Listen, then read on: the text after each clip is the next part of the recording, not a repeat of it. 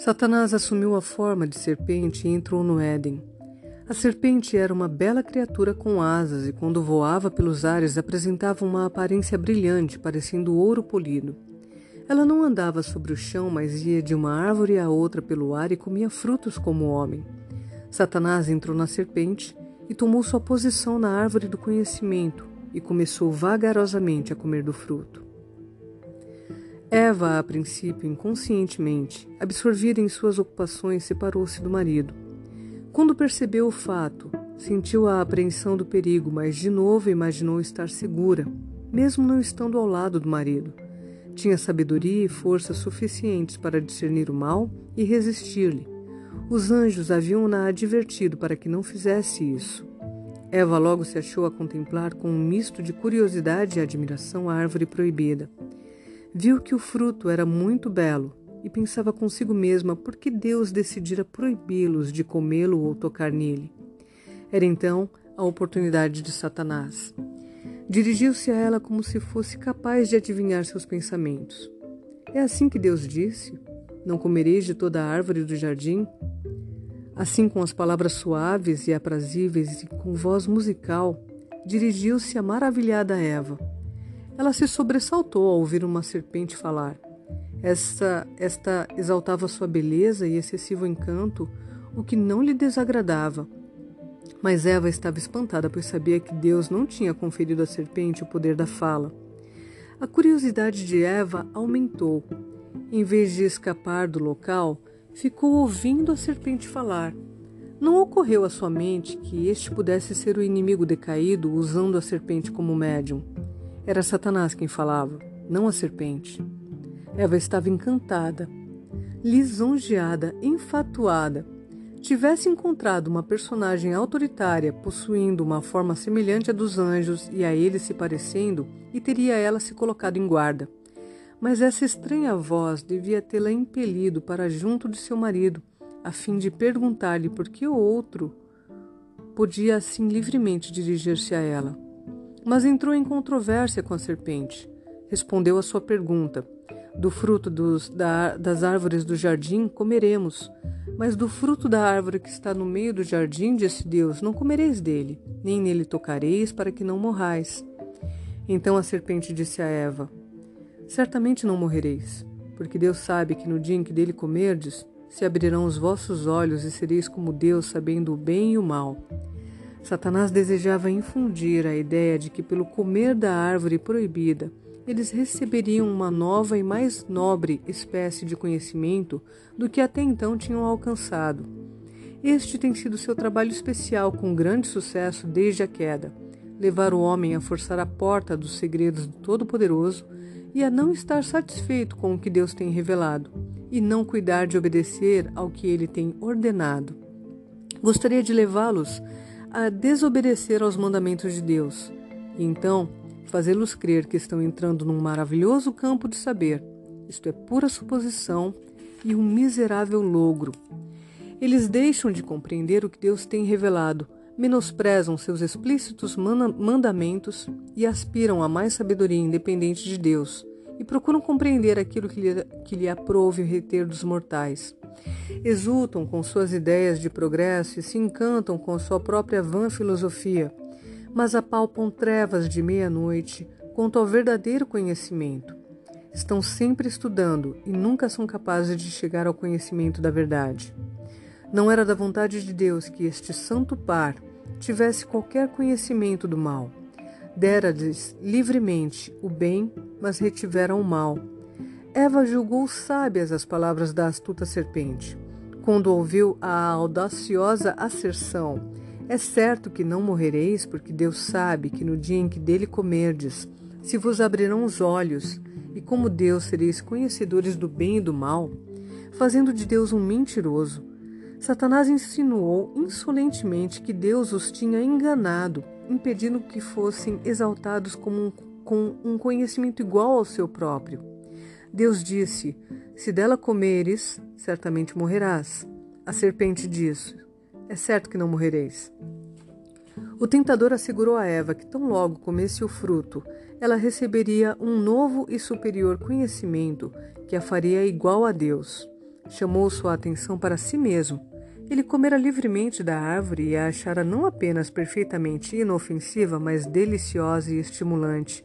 E disse-lhe que era por causa de suas maravilhosas propriedades de comunicar a sabedoria e o poder que Deus lhe tinha proibido experimentá-la ou mesmo tocá-la, pois ele conhecia estas maravilhosas qualidades. Declarou que ter comido o fruto da árvore proibida era a razão de ter obtido o dom da fala. Ele insinuou que Deus não levaria a cabo sua advertência. Isto meramente era uma ameaça para intimidá-los e privá-los do grande bem. Disse-lhes mais que não poderiam morrer. Não tinham comido da árvore da vida que perpetuava a imortalidade? disse que Deus os estava enganando e privando-os de um mais elevado estado de felicidade e da mais exaltada alegria. O tentador colheu um fruto e passou-o a Eva. Ela o tomou nas mãos. Ora, disse o tentador, vocês foram proibidos até mesmo de tocá-lo, pois morreriam. Não observariam maior sensação de perigo e morte comendo o fruto, declarou ele, do que nele tocando ou manuseando? Eva foi encorajada, mas não sentia os sinais é, imediatos do desagrado de Deus. Pensou que as palavras do tentador eram de todo sábias e corretas. Comeu e ficou encantada com o fruto. Ele pareceu delicioso ao paladar e ela imaginava sentir em si mesma os maravilhosos efeitos do fruto. Eva então colheu para si do fruto e comeu, e imaginou sentir o excitante poder de uma nova e elevada existência como resultado da exaltadora influência do, do fruto proibido. Em um estado de excitação estranha e fora do natural, com as mãos cheias do fruto proibido, procurou o marido. Relatou-lhe o sábio discurso da serpente e desejava conduzi-lo imediatamente à árvore do conhecimento. Disse-lhe que havia comido do fruto e, em vez de experimentar qualquer sensação de morte, sentia uma agradável e exaltadora influência. Tão logo Eva desobedeceu, tornou-se um poderoso agente para ocasionar a ruína do esposo. Via a tristeza sobrevir ao rosto de Adão. Mostrou-se atônito e alarmado. Uma luta parecia estar sendo travada em sua mente. Disse a Eva que estava bem certo tratar-se do inimigo contra quem haviam sido advertidos. E se assim fosse, ela devia morrer. Ela assegurou-lhe que não estava sentindo nenhum mau efeito, mas ao contrário, uma influência muito agradável, e insistiu com ele para que comesse. Adão compreendeu muito bem que sua companheira transgredira a única proibição a eles imposta como prova de sua fidelidade e amor. Eva arrasou que a serpente dissera que certamente não morreriam e que suas palavras tinham de ser verdadeiras, pois não sentia qualquer sinal do desagrado de Deus, mas uma agradável influência, como imaginava que os anjos sentiam. Adão lamentou por Eva ter deixado seu lado. Agora, porém, a ação estava praticada. Devia separar-se daquela cuja companhia ele tanto amara. Como podia suportar isso? Seu amor por Eva era muito grande. Em completo desencorajamento, resolveu partilhar a sua sorte raciocinou que Eva era uma parte dele. Se ela devia morrer, com ela morreria ele, pois não podia suportar a ideia da separação. Faltou-lhe fé em seu misericordioso e benevolente Criador. Não compreendia que Deus, que do pó da terra o havia criado como um ser vivo e belo e tinha criado Eva para ser sua companheira, poderia suprir seu lugar. Afinal, não poderiam ser verdadeiras as palavras da serpente? Eva estava diante dele tão bela e aparentemente tão inocente como antes deste ato de desobediência. Exprimia maior amor para com ele do que antes de sua de desobediência. Com os efeitos do fruto que tinha comido, não viu nela nenhum sinal de morte. Ela lhe tinha contado da, da feliz influência do fruto, de seu ardente amor por ele, e decidiu afrontar as consequências. Tomou o fruto, e comeu rapidamente. E como ocorreu com Eva, não sentiu imediatamente seus maus efeitos. Eva pensava ter capacidade própria para decidir entre o certo e o errado. A enganadora esperança de entrada num mais elevado estado de conhecimento levou-a a pensar que a serpente era um amigo especial, que tinha grande interesse em sua prosperidade. Tivesse procurado marido, e ambos relatado ao seu criador as palavras da serpente, e teriam sido imediatamente livrados de sua astuciosa tentação. O Senhor não desejava que investigassem o fruto da árvore do conhecimento, porque então seriam expostos ao embuste de Satanás. Sabia que eles estariam perfeitamente a salvo se não tocassem no fruto. Deus instruíra nossos primeiros pais quanto à árvore do conhecimento, e eles foram plenamente informados da queda de Satanás e do perigo de ouvirem as suas sugestões. Ele não os privou da faculdade de comerem do fruto proibido. Deixou que, como agentes morais livres, crescem na sua palavra, obedecessem a seus mandamentos e vivessem, ou crescem no tentador, desobedecessem e morressem. Ambos comeram, e a grande sabedoria que obtiveram foi o conhecimento do pecado e o senso de culpa. A veste de luz que os rodeara agora desapareceu, e sob um senso de culpa e a perda de sua divina cobertura, um tremor tomou posse deles e procuraram cobrir suas formas expostas. Nossos primeiros pais escolheram crer nas palavras como pensavam de uma serpente, ainda que esta não tivesse dado nenhuma prova de seu amor. Nada tinha feito para sua felicidade e benefício, enquanto Deus lhes tinha dado todas as coisas que eram boas para comer e agradáveis à vista. Em qualquer lugar que a vista repousasse, havia abundância e beleza. Ainda assim, Eva foi iludida pela serpente, a pensar que existia alguma coisa oculta que podia fazê-la sábia como o próprio Deus. Em vez de crer e confiar em Deus, ela vilmente descreu de sua bondade e acatou as palavras de Satanás.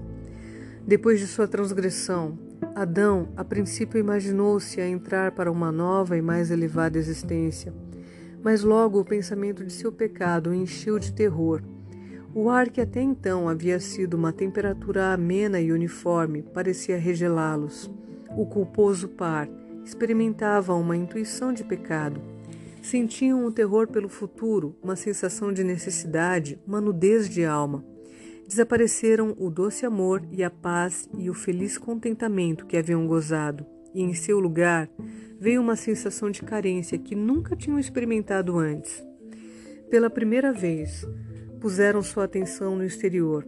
Eles não tinham estado vestidos, mas rodeados de luz como os anjos celestiais. Esta luz com a qual estavam circundados tinha sido retirada. Para aliviar o senso de carência e nudez que experimentavam, trataram de procurar uma cobertura para suas formas, pois como podiam desvestidos defrontar o olhar de Deus e dos anjos? Seu crime está agora diante deles em sua verdadeira luz. Sua transgressão do expresso mandamento de Deus assume um caráter mais claro.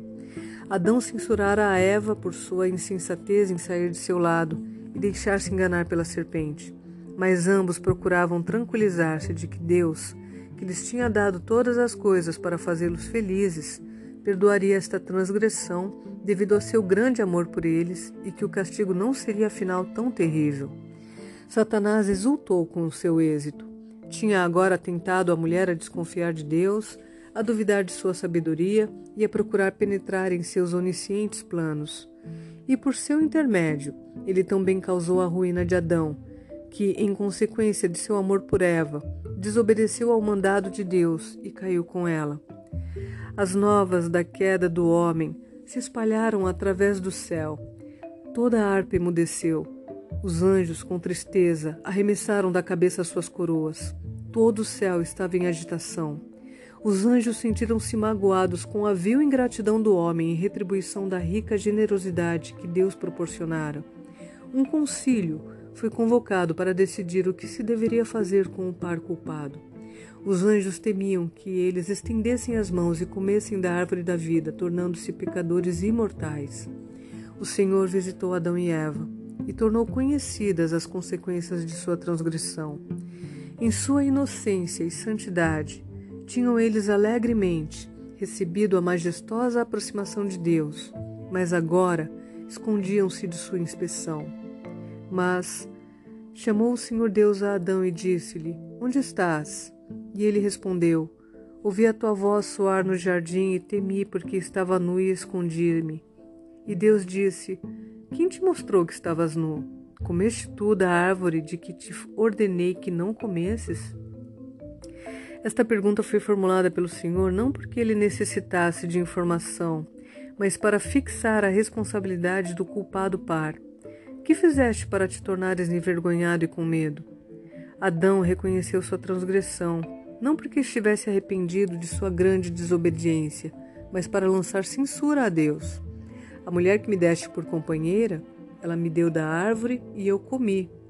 Quando foi perguntado à mulher por que fizeste isto, ela respondeu: A serpente me enganou e eu comi. O Senhor então dirigiu-se à serpente: Porquanto fizeste isto, maldita serás mais do que a besta, do que toda a besta e mais do que todos os animais do campo. Sobre o teu ventre andarás e pó comerás todos os dias da tua vida. Como a serpente tinha sido exaltada acima de todas as bestas do campo, seria agora degradada abaixo de todas elas e odiada pelo homem, porquanto fora o agente pelo qual Satanás agira. A Adão disse o Senhor: Porquanto destes ouvido à voz de tua mulher e comeste da árvore de que te ordenei, dizendo: Não comerás dela, maldita é a terra por causa de ti com dor comerá delas todos os dias da tua vida. Espinhos e cardos também te produzirá, e comerás a erva do campo. No suor do teu rosto comerás o teu pão, até que te tornes a terra, porque dela foste tomado, porquanto és pó, e em pó te tornarás. Deus amaldiçoou a terra por causa do pecado de Adão e Eva em comer da árvore do conhecimento e declarou: com dor comerás dela todos os dias da tua vida. Deus tinha partilhado com eles o bem, mas retido o mal. Agora declara que comerão dele, isto é, devem ser relacionados com o mal todos os dias de sua vida. Daquele tempo em diante, o gênero humano seria afligido pelas tentações de Satanás. Uma vida de perpétua labuta e ansiedade foi designada a Adão em vez do alegre e feliz labor que tivera até então gozado, estariam sujeitos ao desapontamento, pesares, dor e finalmente à morte. Foram feitos do pó da terra e ao pó deveriam voltar. Foram informados de que teriam que perder o seu lar edênico. Tinham cedido aos enganos de Satanás e crido em suas palavras de que Deus mentira. Pela sua transgressão, tinham aberto o caminho para Satanás ganhar mais fácil acesso a eles. Não era seguro permanecer no jardim do Éden, pois, em seu estado pecaminoso, poderiam ter acesso à árvore da vida e perpetuar uma vida de pecados. Suplicaram que lhes fosse permitido permanecer, embora reconhecessem terem perdido todo o direito ao abençoado Éden. Prometeram que no futuro renderiam implícita obediência a Deus. Foi-lhes dito que de sua queda, da queda da inocência para a culpa, tinha resultado não força, mas grande fraqueza. Não tinham preservado a integridade de quando viviam no estado de santa e feliz inocência, e agora, em estado de culpa, consciente, tinham menos poder para permanecer verdadeiros e leais. Ficaram cheios da mais penetrante angústia e remorso, e agora sentiram que o castigo do pecado era a morte. Anjos foram imediatamente comissionados para guardarem o caminho da árvore da vida. Era estudado o plano de Satanás que Adão e Eva desobedecessem a Deus, recebessem sua desaprovação e então participassem da árvore da vida de modo que perpetuassem uma vida de pecado. Mas os santos anjos foram enviados para vigiar o caminho da árvore da vida. Em redor desses anjos chamejavam raios de luz, tendo a aparência de espadas inflamadas.